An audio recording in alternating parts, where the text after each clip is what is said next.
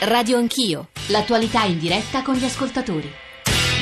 907 Radio Anch'io, Radio 1, Giorgio Zanchini al microfono, i più asciutti possibili perché eh, ci sta ascoltando il Presidente del Consiglio Matteo Renzi che sta rispondendo agli ascoltatori, coda sul referendum, sulla riforma elettorale e poi domande sull'economia, su quello che ha detto Moscovici, anche sulla legge di stabilità. Torno a salutare Matteo Renzi, Presidente di nuovo, buongiorno.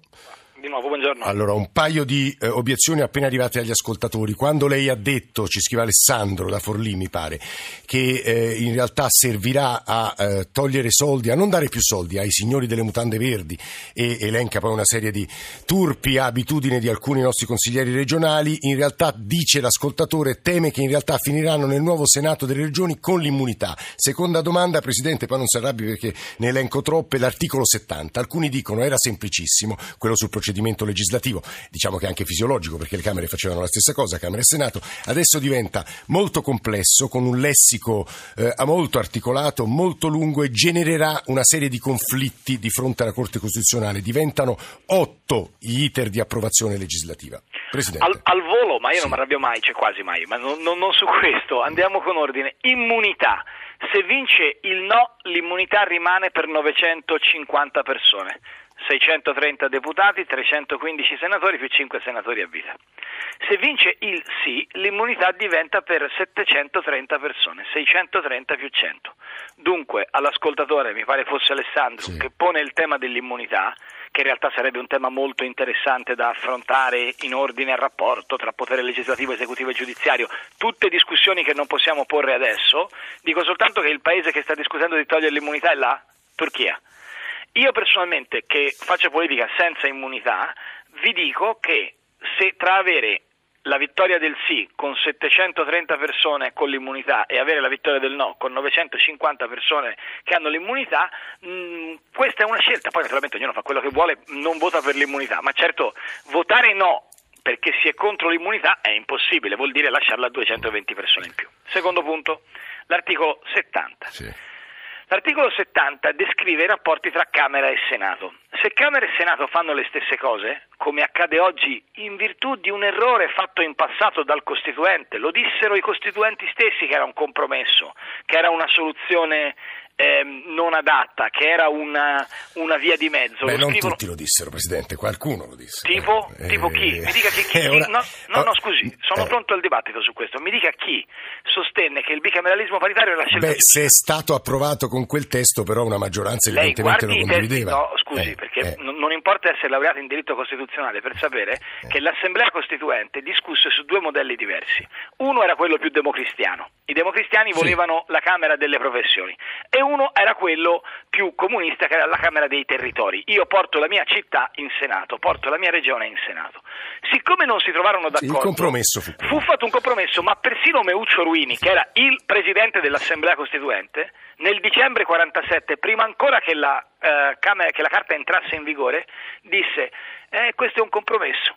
Dall'anno successivo tutti iniziarono a parlare di modifiche e tutti i partiti politici, dal famoso discorso di Piombino di Nilde Iotti, fino alla riforma Berlusconi, fino alle posizioni del PDS, fino alla posizione sì, dei giuristi cattolici e della DC, hanno sempre detto che bisogna superarlo. Ora, se lo superi questo bicameralismo paritario, cioè se non fai fare Camera e Senato le stesse cose in questo arzigogolio burocratico che ha poco senso, se lo superi devi disciplinare in modo dettagliato cosa fa la Camera e cosa fa il Senato e devi farlo in modo puntuale. L'articolo 70 è scritto in modo puntuale per evitare i ricorsi. Io faccio, e su questo spero di essere eh, risolutivo in termini di benchmark, di paragone istituzionale, eh.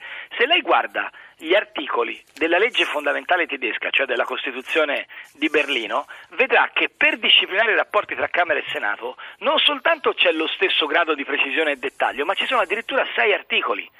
Il punto vero è che nel Senato di domani nessuno si occuperà più di tutte le cose di cui si occupano oggi. Tant'è vero che la fondazione di Luciano Violante, l'ex presidente della, Corte, della Camera dei Deputati, sicuramente non un renziano, eh. ha notato come con le leggi di oggi, con le leggi di questa legislatura, se ci fosse stato il bicameralismo che noi vogliamo mettere con la riforma, cioè non più paritario e perfetto, soltanto il 2,5% avrebbe avuto una lettura bicamerale identica. Dico agli ascoltatori che su Tanto, questo eh. tema torneremo perché nell'ultima parte della trasmissione saranno con noi eh, Toti e Rossi, cioè i governatori di Liguria e Toscana, proprio per approfondire il tema del rapporto tra- futuro, se il referendum verrà approvato il 4 dicembre, tra Stato centrale e regioni. Dicevo, eh, Presidente Renzi, arrivano in realtà valanghe di messaggi sul referendum, insomma avremo modo di discuterne Ma scusi, di ma è bella però questa cosa perché cioè, alla fine la gente, io dico sempre, ma vi sembra normale mantenere il CNEL che ci è costato un miliardo in 70 anni? E si alzano le signore e fanno scusi, ma cos'è il CNEL?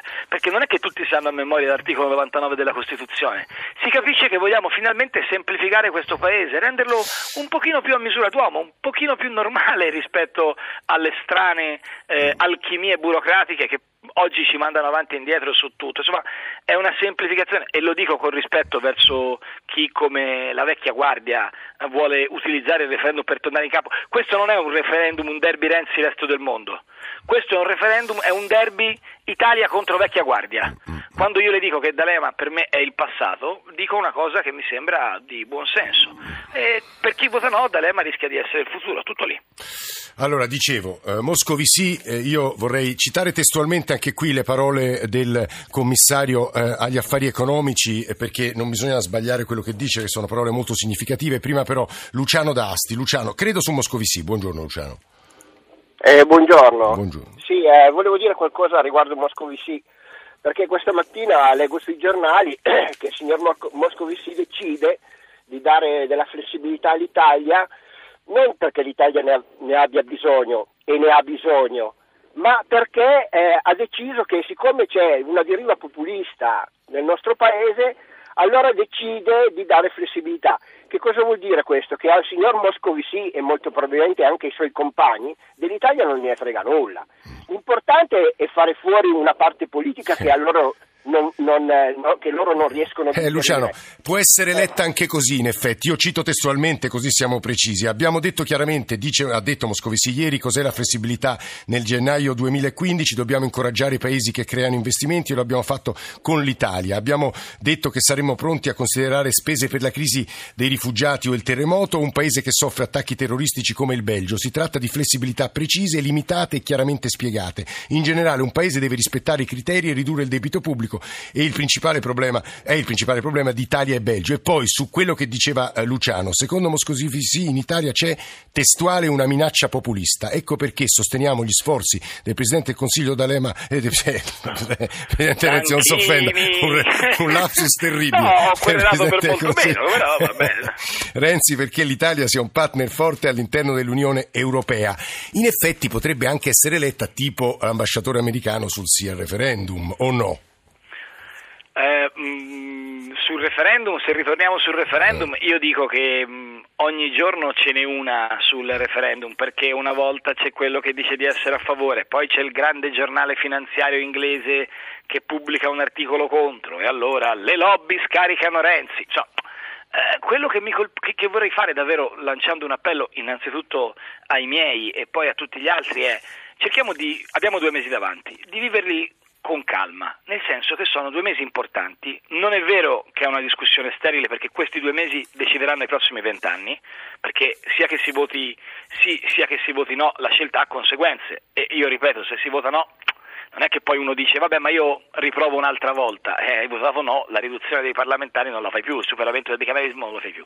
Però sarebbe importante avere un tono e anche uno stile nel rapporto con gli altri eh, più misurato, lo dico, ripeto, partendo dal sottoscritto. Quando eh, vedo che se Benigni dice che voterà sì, i social, compresi Mm, tanti fake e trolls, o alcuni grandi opinionisti devono sentire la necessità di ehm, attaccare personalmente una persona che decide di votare in un modo o nell'altro. Oggi Fedele Confalonieri, tutt'altra persona, ehm, leader di... Si di- dice di non Mediaset, fa fino, eh, votare eh, sì. cioè, se- se io vedo persone che mi dicono, anche persone importanti, persone dello spettacolo, persone dello sport, della, della cultura, che dicono, sai, io voto sì ma non lo voglio dire perché ho paura delle reazioni. Perché si è creata una sorta di caccia all'uomo mediatica in cui sembra impossibile non pensarla come vogliono che la si pensi alcuni eh, presunti esegeti della nostra Carta Costituzionale. Il mio augurio è, ragazzi, calma diciamo le cose nel merito, discutiamo della riforma, discutiamo del bicameralismo e poi eh, prenderemo atto del, della democrazia che finalmente Presidente, decide tor- torniamo su Moscovici, su quella frase, quelle due frasi. Allora, la prima è ci sarà flessibilità per quei paesi che hanno mh, interventi da fare sul eh, post-sisma, diciamo così, e sull'immigrazione. Essenzialmente sono questi due i punti per noi importanti.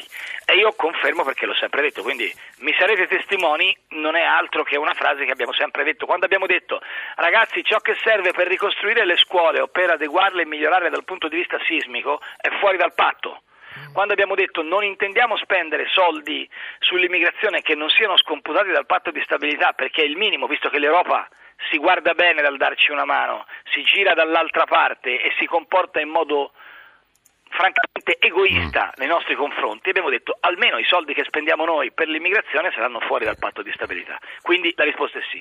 Quanto al giudizio, io capisco il signor Luciano, non mi ricordo come Sì, si Luciano chiamava, Luciano, Luciano D'Asti. D'Asti. Io capisco che lui, che lui dica, non credo che sia un ehm, sostenitore del, del governo da, da quello che ha detto, ma credo che abbia molto ragione nel dire che non ci deve essere un collegamento politico, cioè non deve essere politica la ragione per cui si dà o meno o flessibilità o, o si chiede Cioè non è per frenare il Movimento regole. 5 Stelle in sostanza, non è per quello. Io la vedo così, il Movimento 5 Stelle o la Lega, non so Luciano di, di a che cosa appartiene, magari, magari stiamo sbagliando ed è un, boh, un sostenitore di Forza Italia, non lo so, non ci interessa, e, e- la- la- la- il diritto di voto è sacrosanto e la libertà di voto è segreta, quindi eh, il punto però è che indipendentemente da quello che pensa il signor Luciano, noi non dobbiamo utilizzare l'Europa come luogo nel quale regolare i conti al nostro interno. Siccome, lo dico con molta franchezza, talvolta il centro-sinistra l'ha fatto sbagliando, quando c'era Berlusconi,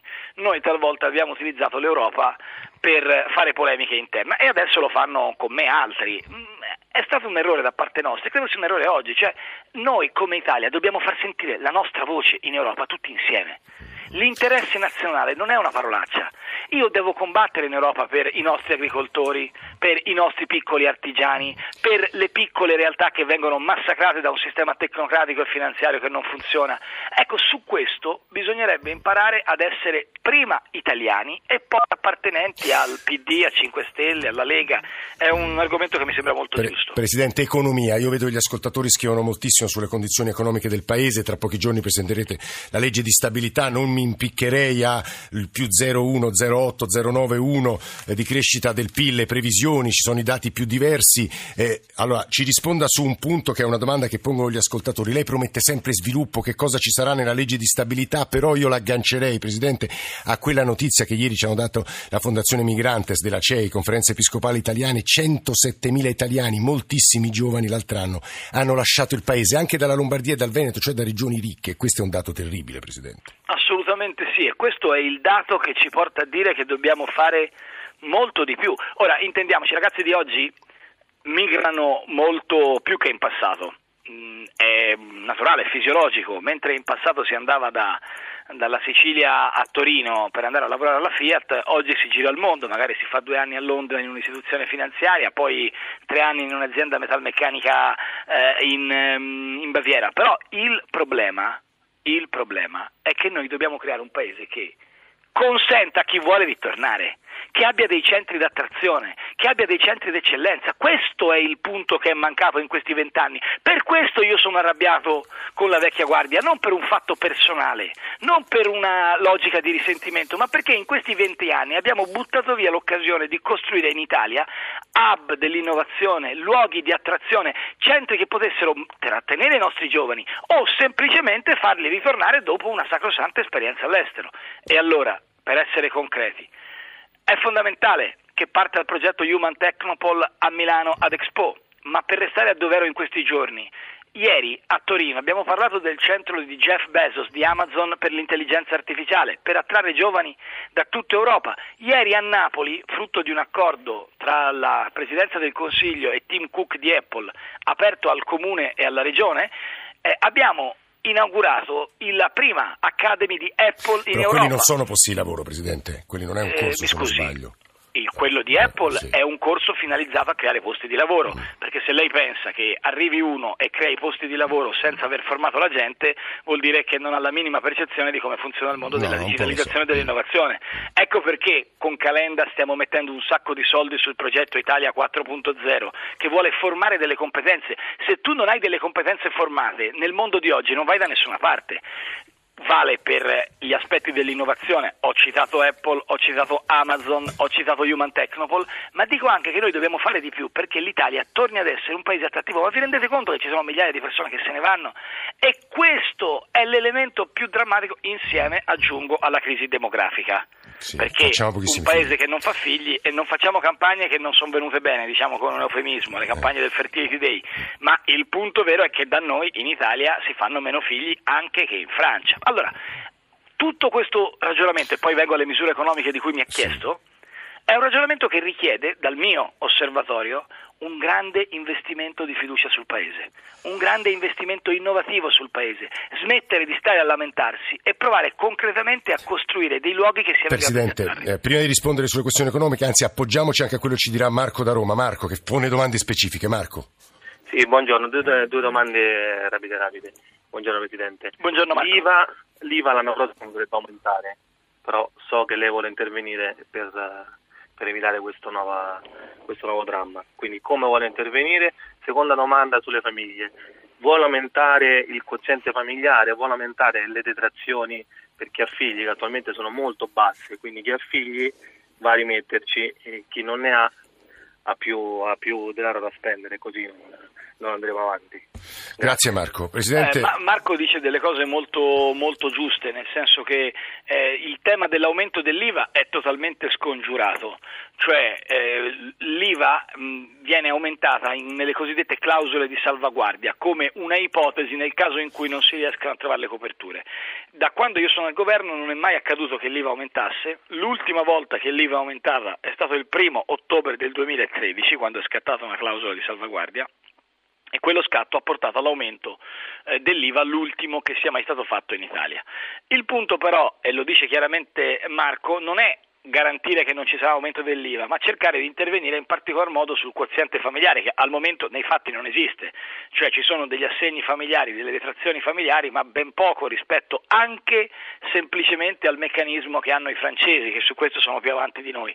Ci stiamo lavorando, eh, lavoro che potrà avere una visione, potrà, avrà un segnale già in questa legge di stabilità, ma appunto poco più che un segnale, eh, signor Marco, eh, dovrà essere la grande revisione complessiva dell'IRPEF e dei mh, quozienti e del reddito familiare che arriverà nel 2018 come previsto già da quattro anni. Abbiamo detto noi da subito che avremmo fatto prima gli 80 euro, poi l'IMU, poi l'IRAP, costo del lavoro, le tasse agricole, che saremmo intervenuti sul Jobs Act, adesso quest'anno che cosa facciamo? Riduciamo ancora le tasse, riduciamo l'IRES dal 27,5 al 24%, interveniamo sui piccoli, tanto le partite IVA quanto l'IRI, abbassando le tasse, ma questo lavoro che facciamo non è ancora il lavoro definitivo perché è talmente alta la montagna delle tasse che stiamo scalando l'Everest e siamo a un terzo.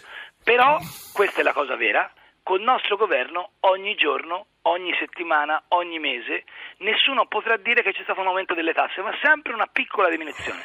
Il punto, e finisco, è che Marco dice, oh, ma io sono, non so se Marco è un padre di famiglia o no, immagino di sì.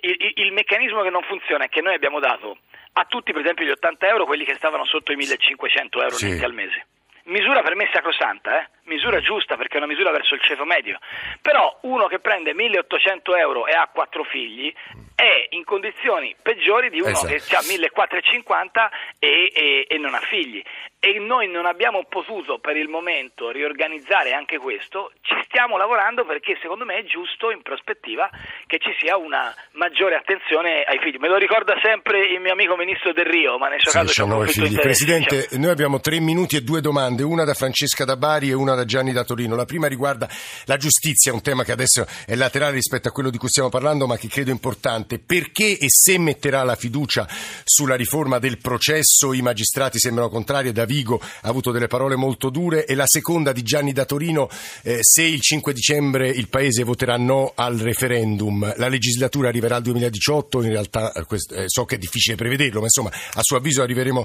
al 2018 andremo a votare prima. La seconda domanda, secondo me, vincerà il sì, che, che, ne dicano tanti, perché nel momento in cui finalmente il dibattito non sarà più su Renzi contro il resto del mondo, ripeto anche per errori miei, eh, perché è bene essere onesti e sinceri fino in fondo, ma il dibattito sarà futuro dell'Italia contro vecchia guardia, io penso che tante persone sceglieranno di votare per il referendum. Non vorrei che riaccadesse come è accaduto nel Regno Unito, che prima si è votato e poi il giorno dopo le pagine di Google UK sono state riempite da gente che domandava sulla stringa di ricerca cos'è l'Unione Europea, perché si era votato per altro. Quindi io sono molto convinto che si voti, che la maggioranza voterà sì, naturalmente le valutazioni sulla durata della legislatura spettano sempre al Presidente della Repubblica e al Parlamento, non al sottoscritto. Eh, riguardo invece la domanda sulla giustizia, non mi ricordo la nostra ascoltatrice come si, si chiamava. Si chiedeva perché se... no, metterà... la domanda me la ricordo, il nome della, della Francesca da Bari. Francesca da Bari. Eh, mettere o no la fiducia. Eh, questo provvedimento è un provvedimento che mh, ha alcune cose positive, aumenta il tempo della prescrizione, si cerca di migliorare la qualità dei processi, dunque ha molti aspetti positivi e tanti giudici sono usciti a sostegno di questo provvedimento, anche tanti avvocati. Quindi è un provvedimento che gode nel mondo della giustizia molto consenso. Noi decideremo se mettere la fiducia o meno sulla base di com'è la discussione parlamentare. Il Presidente dell'ANM ha chiesto di avere un incontro con il Ministro e il Presidente del Consiglio, noi volentieri ascolteremo le valutazioni dell'ANM e così come ascolteremo le valutazioni di tutti gli altri. Ehm, di conseguenza va tutto bene, lavoreremo oh, per, per trovare una soluzione entro i prossimi 15 giorni. Mm, ehm... In questo Paese le norme sulla corruzione sono più dure di prima. Mm, Matteo Renzi, Presidente del mm, Consiglio Bene, del, della Repubblica Italiana, come ieri Massimo D'Alema si è confrontato con gli ascoltatori, lo ringraziamo molto, altri messaggi, altri sms, altri whatsapp, magari li gireremo a Palazzo Chigi. Presidente, grazie per essere stato con noi. Grazie di cuore, una sola cosa sì. Zanchini se posso, rispetto alla considerazione, mi è arrivato un eh. sms adesso e la dico al volo, eh, rispetto all'sms sulla leggenda metropolitana della Ragioneria di Stato che dice che eh. i risparmi sono solo 50 milioni, rimando al Vabbè. comunicato della nota della Genere di Stato che ha preso in considerazione soltanto una parte mm. degli effetti della riforma il 28 ottobre del 14. Quindi questo, visto ve, che mi è arrivato il messaggino, sì, verificheremo anche questo. Grazie Presidente. Grazie mille, arrivederci. arrivederci. GR1.